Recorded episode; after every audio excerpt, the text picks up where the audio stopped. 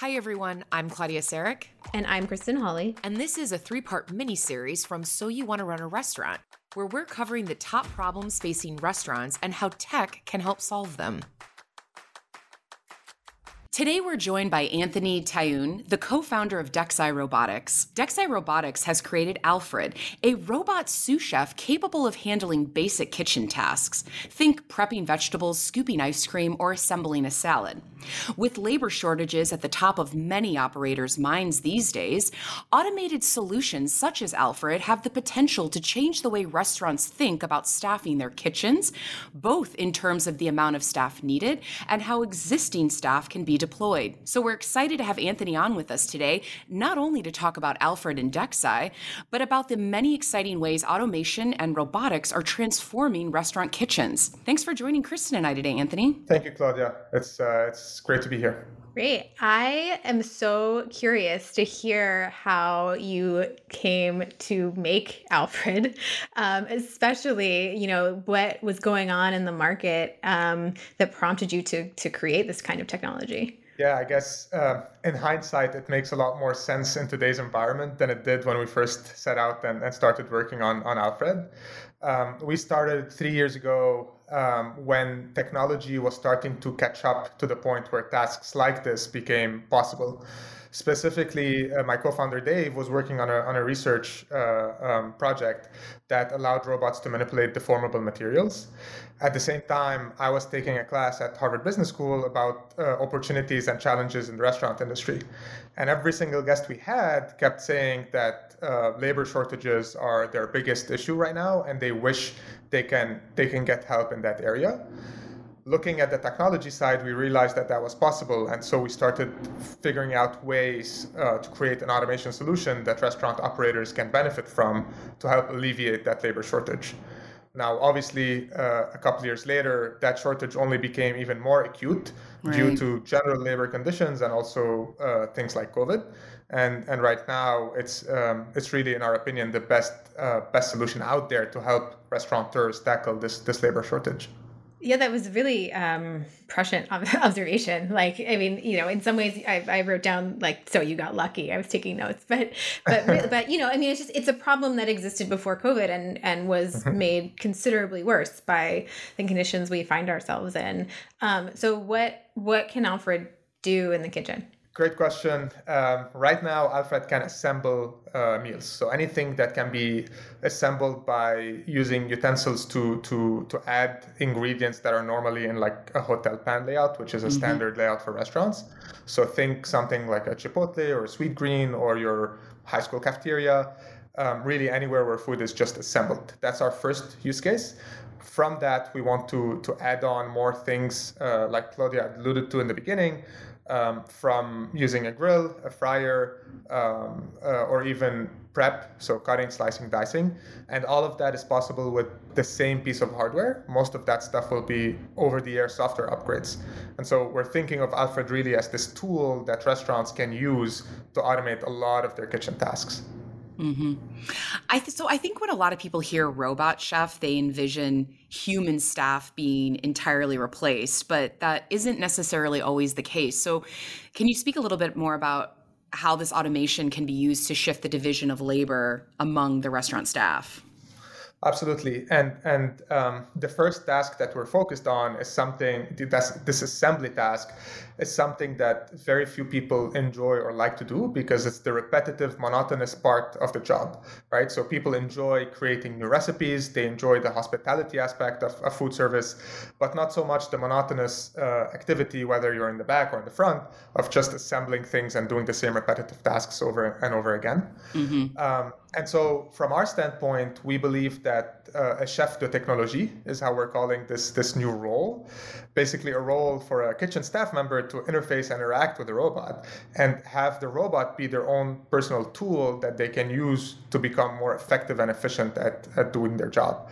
So imagine a chef wants to try out five, six different variations of a recipe.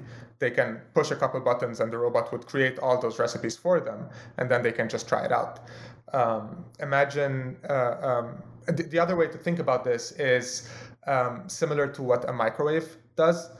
Um, and we see the robot as a very, very similar use case, right? So the microwave will never run on its own. It still needs someone to run it. It's still it's it's just one tool that helps you do the cooking process more efficiently and effectively. And we view the robot quite similarly to that. How much training does a chef need to have to operate it? It's simpler than you would expect. Um, it's really similar to how you would interface with a with a tablet or a mobile phone.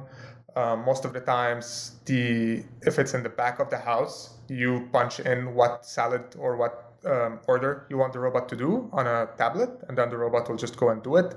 And then from time to time, the robot will tell you things like, "Hey, I'm running out of chicken. Please refill it," or I can't find the utensil that I'm supposed to use to grab the lettuce, and so the, the operator or the staff member would have to address these these uh, issues addressing them is literally as simple as putting the utensils back in place and pushing a button on the tablet. So it's pretty straightforward, easy to use.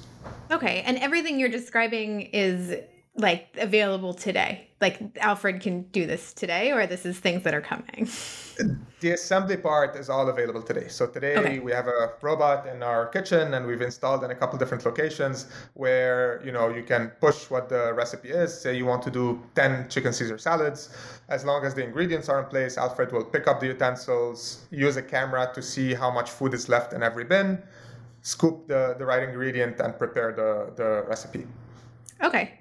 And in the places that you have installed it, in the restaurants that you've installed it in, is it, do they purchase it? Is it a licensing model? Is it some other arrangement? Yeah, that's a that's an excellent question. Our preferred model is to use this as a pay as you go, so robot okay. as a service. Um, in other words, the restaurant owner would pay um, one or two dollars for every bowl that the robot makes, and that would be the entire cost, which includes servicing, oh. maintenance, installation, everything from mm. from A to Z. Um, That's different than a lot of your competitors, right? Who are, have restaurants paying a monthly fee. Yeah, absolutely. This... And I think, okay. I think from our perspective, we want the incentives to be very aligned between us and the customer. And so, in other words, if the customer is selling more, then uh, then we are happy because they're using the robot more and so the technology is helping them more. And if they're not using it we don't want to penalize them for that right? If they can't if they, if there's not enough demand or if, if for whatever reason uh, there's not enough product being produced um, we don't want to penalize our customers for that. And so that's why we shied away from the the flat monthly fee and moved instead to something that's fully variable. Yeah it also makes it a little bit easier for um, the customers to understand and handle their costs better. So the cost now of assembly becomes fully variable as opposed to being something that's kind of semi-variable where it like doesn't really scale with volume. Yeah. So let's just say an operator says, "Okay, I'm ready to try this. I'm ready to take on the investment and do this." What sort of things should they be thinking about or what are the, you know, what are some of the pros and cons here? Yeah, um, that's a that's a good question, and frankly, we're we're still at a very early stage, so we're also learning a little bit with our customers and, and yeah. taking in a lot of their feedback. Um, I think right now the process is um, is us understanding what recipes and ingredients they use, generating a layout that can work with the robot. Normally, we like to pilot the solution a little bit to make sure they're happy and comfortable with the with the product, and that we are able to deliver the quality and level of service that they want. Um, and then that can become um, a full install if, if everyone's happy with the pilot. I think some of the considerations are there are still some limitations to the technology. For instance, uh, picking up a single piece of chicken breast is, is quite challenging today. And that's mm. not just us, that's robotics in general. Mm-hmm. Picking up a single piece of something that deforms. Um, things that scoop using regular utensils are easier to handle today. Oh. Um, and I think that the general um, the general thought to keep in mind is that because the technology is still very uh, new, there's a lot of room for improvement, but there's also a lot of exciting things that you can help shape up in terms of like what to do next, what features to add to the to the product, that kind of thing. Mm-hmm. Yeah, I was going to ask. Um, you know, then I, I, suppose it makes sense that what we're seeing in robotics right now is a lot of bowls and salads and like the vending machine style stuff yeah. because of what you're saying that it's easier. Um, do you think like do you think that the future promise of robotics in the kitchen will continue to be constrained by what's easy or are you know companies like yours working to figure out how to pick up a piece of chicken or um, some, you know, other ingredients that are obviously just as valuable to consumer taste, but are perhaps harder to teach a machine to deal with. Like, really, like, I yeah. don't want to just eat convenience bowls for the rest of my life because they're the cheapest and easiest to make. No, that's that's that's fair. Um, yeah. I think, frankly, I think it's it's inevitable that many of these things will be added we are already working on uh, grilling, for example, which requires picking up a piece of steak, and we have already a few videos on our website that shows show this. So it's certainly possible. I think only now that the technology, both on the hardware and software side, became capable and cheap enough to make this possible at scale in, in a commercial setting. So I think it's only a question of time for this to, to become more prevalent and more tasks to be automated. Having said that, I don't think we will see a fully automated restaurant anytime soon. And that's frankly largely driven by um, consumer preferences. So, you know, the hospitality aspect of being in a restaurant is still central to the experience. And having that delivered by another human being is still essential and central to that experience. And I don't think that's ever going to go away, or at least not in the short term. Similarly, on the creative side of, of cooking or food service, you know, coming up with new recipes, um, creating new things or new new uh, food types will continue to be done by a person for for the time being. And I think what technology will change is it will enable new ways of cooking things that were just simply not possible before. For example, if you want um, to, to make some modification to a recipe while it cooks inside an oven, you can't do that as a person because it's just too hot, right? It's just dangerous. Mm-hmm. With a robot or with some form of automated solution, you're now able to do that. And I think that will just create interesting and new ways to cook that weren't possible before. That's interesting. I think it's funny too that the chicken is the hardest thing to do. Sorry, but I think of that being like the easiest thing to do to pick up and move something. So I'm like, wow, don't they have like spatula hands where they can just go and like pick it up and move it? But apparently, no. well, it's um, there's a lot that goes into that um, from a contamination perspective. For example, you have oh, to be sure. careful, uh, you know, which what to touch with what you which with which utensil. Um, the it's it's there's a lot of feedback that you get from your fingers and from your hands yeah. that is actually quite difficult to get to teach to a machine. Interesting. Right? Um, it's easy for you to tell if um, you hit an obstacle because you can also double check with your eyes and with your other senses. For the machine, it's not easy to distinguish that I hit the right thing or that mm-hmm. I hit mm-hmm. an obstacle that I should have avoided. And so mm-hmm. teaching all of that to, to, automate, to automation solutions is, is really where the big challenge uh, lies. Yeah. When you were at Harvard, did you think you'd get so excited about a machine picking up a piece of meat? Can I ask that? uh, that's a valid question. Um, I've been fascinated by robots my whole life, to be honest. So anything that a robot could do would, would make me very, very excited.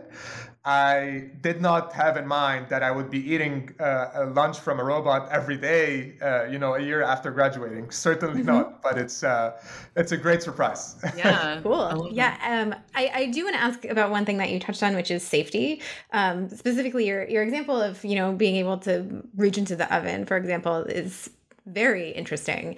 Um, and I think there are a lot of safety implications. I talked to a restaurateur actually from New Zealand about robotics, and they were most excited about the fact that it could help keep just that the technology could help keep their staff safe, whether it was cooking or heat or lifting heavy ingredients, moving things from place to place.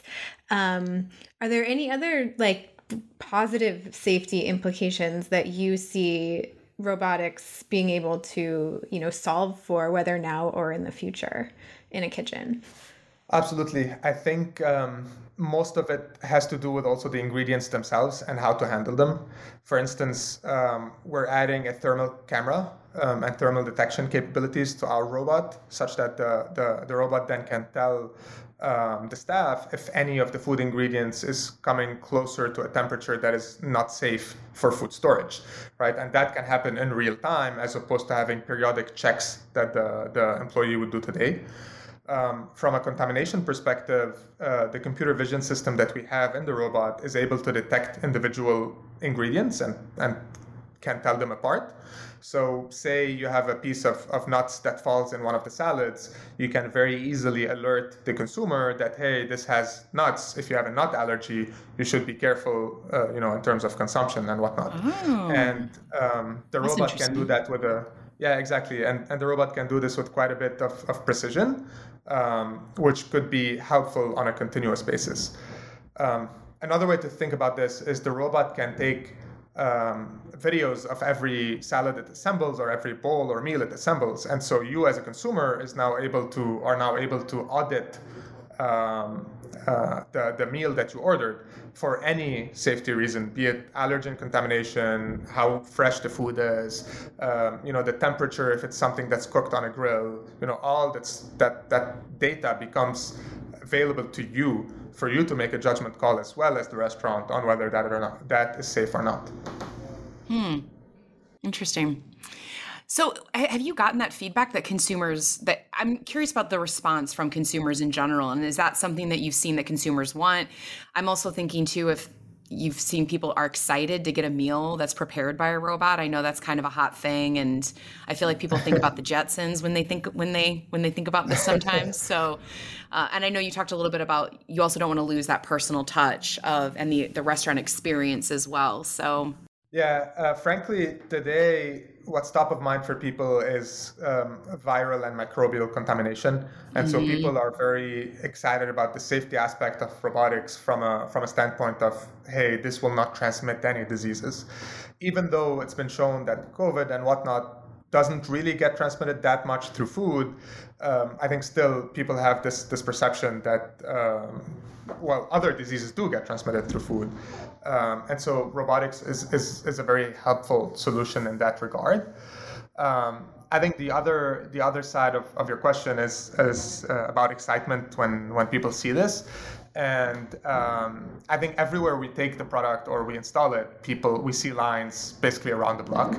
Um, it's it's very mesmerizing to see the robot in action, especially when it's a robotic arm. So it's quite elaborate movements. Um, it's interesting when you see it avoid obstacles. What I find most interesting and some people like a lot is the fact that the robot learned on its own through artificial intelligence to scrape the edges of the bins to get more food into into the utensil. And that's always very interesting to see, you know, like to see a machine learn to scrape the edges because that's where most of the food is. so it I learned it on its very- own? You said? Yeah, so so the way we train our robots is we let them Sorry, I'm making a terrified face. Hold on. I I know, right? like, what? Um, no, please continue the way you. I I, I'm actually no. I've, I'm very interested to hear how the the kind of training that you that you do, given that they are relying on artificial intelligence to sort of evolve. Yeah, uh, yeah, yeah, for sure. So it's uh, the robots need to learn how to portion the food effectively, right? So say you want a few ounces of this ingredient, the robot needs to know what what that means. And so the way we do that is we build this software infrastructure that lets robots learn by doing. So we would give the robot a utensil, we would tell it where that ingredient is, and then we would ask the robot to just scoop you know several hundreds or several thousands of times that same ingredient over and over again noting down what the weight is in every in every instance and what that does is the robot then learns to move in certain ways to pick up a certain amount of ingredient that we wanted to pick up right and with time the robot then learns strategies like hey if you put the you know a scooper upside down you're to spill all the food um, similarly, it would also learn that if you scrape the edges and the corners, that's normally where the food lumps up, and so you can pick up a larger amount. And so, just seeing the robot learn this stuff on its own is just very, um, very interesting. And you can tell it no at any time, right? Uh, what do you mean? like you can say like, nope, don't do that. Oh, Bad absolutely, idea. absolutely. Okay. So spillage is a big one uh, that we say no to. Any um, fast motions that would uh, collide with other things in the space uh, are a big no-no. Um, the order of things matter, right? So like which ingredient you put in 1st matters, and so that is also something we teach. There's a little bit of, of g- um, guidelines that we have to, to put to the system, and then it's learning what's good and what's bad um, largely on its own and sometimes driven by us. So we touched on this a little bit when I was asking about, you know, the chicken, but um when I think about automation and what's in the market now, you know, what you have, you have pizza, salad bowls. Um, that just feels a lot like homogenization and like we're just moving toward more of the same because that's what a robot can produce, right? Like if you talk to someone who's a pizza robot, it's like, oh, you customize the toppings and it's your your own sauce and your dough and your recipes and your thing. But at the end of the day, like you can only do, you know, it can only be this big and it can only have this many toppings or whatever it is. Um, and I think you know, in some cases, consistency is awesome, um, and you know, you see this with the rise, the rise of chain restaurants and their success in America, um, and like a known quantity. And then in some in some ways, it's it's not. So if in the future there are thousands of Alfreds all over the place, which would be great for you, um, how much should we be worried about all food looking the same or all food being constructed the same, or you know, we're kind of stuck eating what the what the robot can make because that's most efficient in a labor crunch? Yeah, this is this is an excellent question, and it actually reflects uh, quite a big, uh, quite a few big um, decisions on the design that we we we took very early on. Specifically, we made two uh, major decisions that make our product quite different from the other ones in the market. Um, specifically, we wanted the, the product to be more generalizable than a lot of the task specific solutions out there. So we don't want to build a product that can do only pizzas or only burgers or only salads. You know, it's it's something we're starting with the bowl product because we want to reach um, enough um, uh, experience in the market and with customers to understand what really works and get to a stage where we can scale. Um, but eventually, we want the, ro- the, robot to do as many of the kitchen tasks as possible. And that means extending to different cuisines, different types of cooking, different types of tools. And you can also see this in some of the, the accessories that we use with the robot. So, for instance, we're using off the shelf utensils with some modifications in the back so that the robots can pick them up. And similarly, we have this approach where any tool really that's used in the kitchen today, we want to be able to adapt that tool so that it becomes robot compatible to open up all of those those possibilities that that you touched on, Kristen. And I think the second big um, design choice that we made that would enable that further is we wanted to retrofit into existing kitchens and existing stores. So we we see our solution as something that can go and, and be retrofitted into um, um, the existing kitchen furniture that you have without you having to make any large capital intensive modifications to the restaurant. And when both of these things are, are possible, and that's why we had to invest a lot in computer vision for the robot to be able to adapt to the layout and to the setup and not the other way around but those two things combined enable you to then you know you want to use the robot for prep great then you take it wheel it into the prep kitchen set it on the prep table and now it's going to prep for you. You want to go and use it for pizzas? No problem. You take it off you wheel it to the pizza station and now it's doing pizza for you. And i think that generalization and again i go back to the microwave example here i think that's central for success and it's central to keep the food service experience as similar as possible to what we have today, but with more help and, and assistance from technology. Okay, that makes a lot of sense.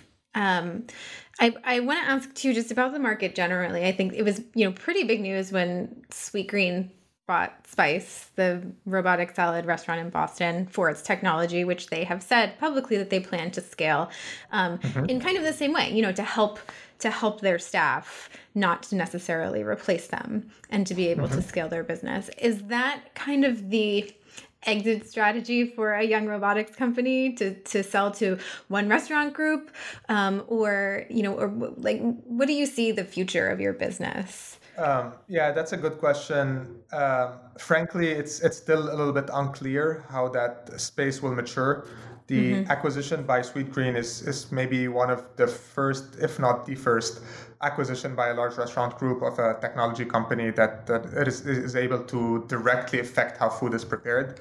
Most mm-hmm. other acquisitions have been more in the back of the house, um, you know, IT systems, things like that, that doesn't necessarily affect how the food assembly or food preparation operation goes. Um, so that's still a little bit unclear we believe that we want to help transform how food is being prepared everywhere. And that means that we would like to extend beyond just a single restaurant group or whatnot. eventually, we believe that this solution will be um, capable and accessible enough that people can use it in their homes. So, our long term vision is to go and, and automate many kitchens in a commercial setting, but eventually, we believe firmly that the, the solution will be cap- capable and affordable enough that it can go in everyone's homes. And I think to do that, we might have to shy away from, from those um, single uh, maybe outlet acquisitions and instead focus on building the longer term, larger vision that we're trying to get to. Mm-hmm. Have you seen indications that there's going to be a market for that? Um, I think we see it way more on the on the technology side. So, for mm-hmm. instance, the the robotic solutions that are coming out now uh, are getting cheaper and cheaper, and I think we already started seeing ones that are cheap enough that can go into the home it's still unclear how that's going to look like. Um, I think obviously in the beginning it's going to be a, a, more premium offering that is a little bit more restricted. But as time goes by and as, as companies like ours get more scale, it will become more and more affordable. In terms of demand, um, frankly, it's it's we haven't seen strong indications either way. Some people are huge fans of, of technology to help in, in day-to-day activities. Other people just still enjoy the act of cooking because it, you know it's this this nice uh, uh, nice activity that you can still do at home. And I think the pandemic actually reminded many people of how enjoyable that activity is. Having said that, I think there's a lot of value that you can bring in the kitchen that uh, abstracts away many of the activities that you don't enjoy while you still enjoy cooking.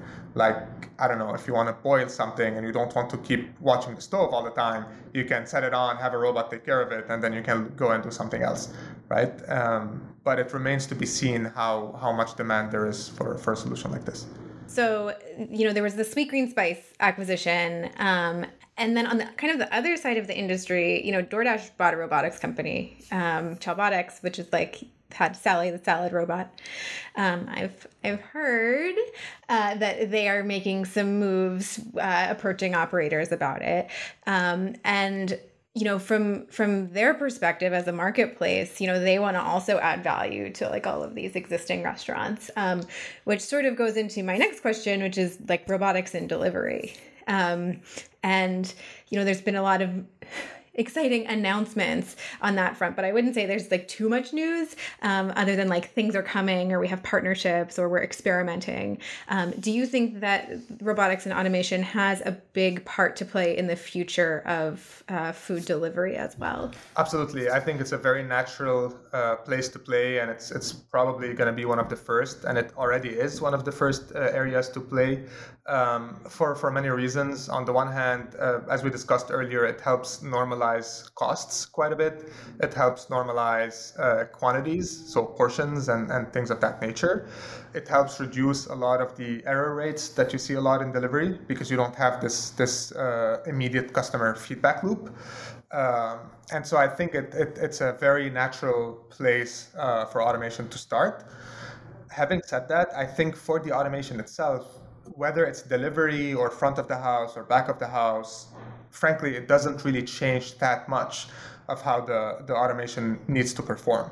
I think the performance needs are a little bit lighter in delivery because you don't have a consumer right in front of you so you can afford to make a mistake you can afford to be slower you know things like that are a little bit easier so it's it's a more natural place to start but uh, fundamentally i think you know there's no difference in how food is prepared in delivery or in a, in a place where you're uh, eating consuming the food uh, on the spot.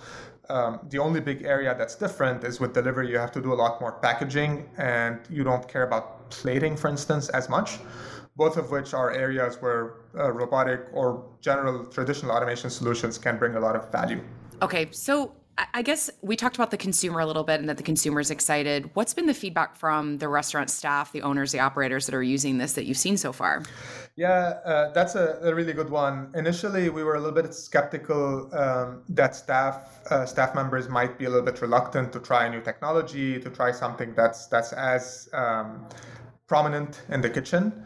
Um, and honestly, the the reactions have been uh, very delighted and a little bit different from our expectations. So people, uh, the staff members in, in kitchens where we've uh, worked and installed those robots have always been very excited to have something like this uh, work alongside them.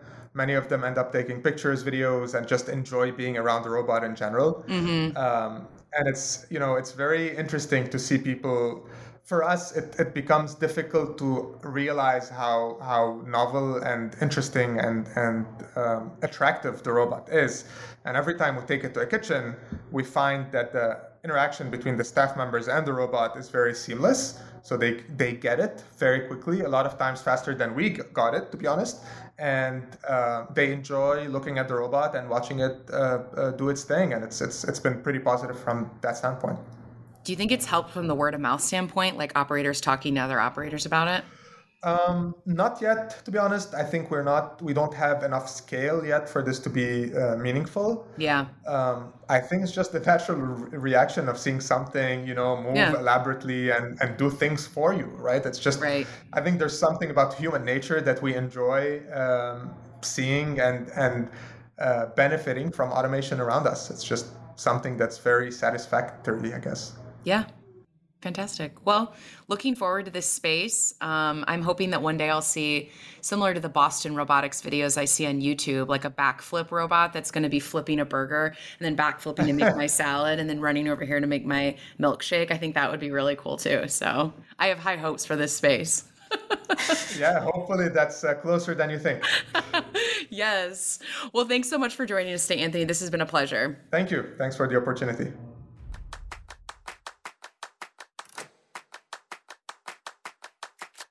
Want to hear more listeners? Then you need to head to backofhouse.io, where you can find the latest on restaurant technology, food service industry news, a ton of free how to guides like how to digitize your space, how to work with food influencers, the latest on restaurant relief, and more interviews with industry experts. And while you're there, definitely remember to sign up for their free weekly newsletter, Eat.News. Back of House has a team of food service industry writers and journalists who cut through the noise and give you the headlines that you really need to see each week. This is honestly one of the best weekly food service focused newsletters I've ever read or seen, and I wouldn't say that if it weren't true. Follow us on Twitter at BOH underscore podcast and at We Are Back of House on all other platforms.